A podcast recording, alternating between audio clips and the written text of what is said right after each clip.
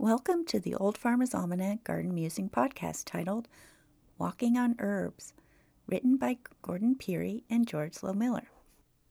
Anyone who gardens seems never to have enough time on their hands. You can, however, enjoy time at your feet.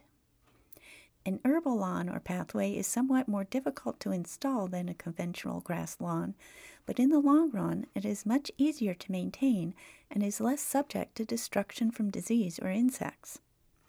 The appearance of an herbal lawn is more interesting than plain grass, and the aroma is enchanting. Low-growing thyme comes in several distinct varieties. Creeping thyme, woolly thyme, and lemon thyme are the most common. Once established, thyme can endure a fair amount of foot traffic. Chamomile is more delicate than thyme and will not hold up to major traffic, but interspersed with other plants, it will be reasonably durable in the lawn, offering yellow button-like flowers and a sweet pineapple-like scent when stepped on. While it might be an anathema to Americans, the dandelion is popular in England as a ground cover, and like many herbs, it has medicinal value as well. Likewise, violets and Johnny-jump-ups, commonly considered pests in the grass lawn, make for lovely sights and smells and can be part of your herbal lawn.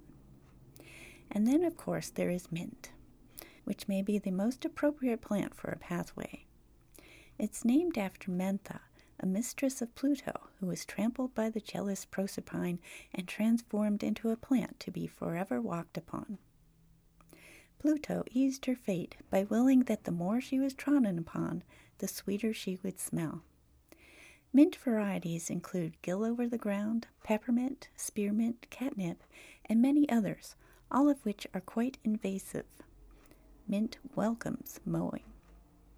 In an herbal lawn, grass becomes the weed, so you will want to start with a well-cleared area. Herbs do not like rich soil, but the healthier the soil, the easier they will become established. Regular watering is important, and weeds must be pulled until the herbs predominate. Mowing a couple of times a year will help to eliminate other high-growing weeds and will encourage bushiness in the herbs.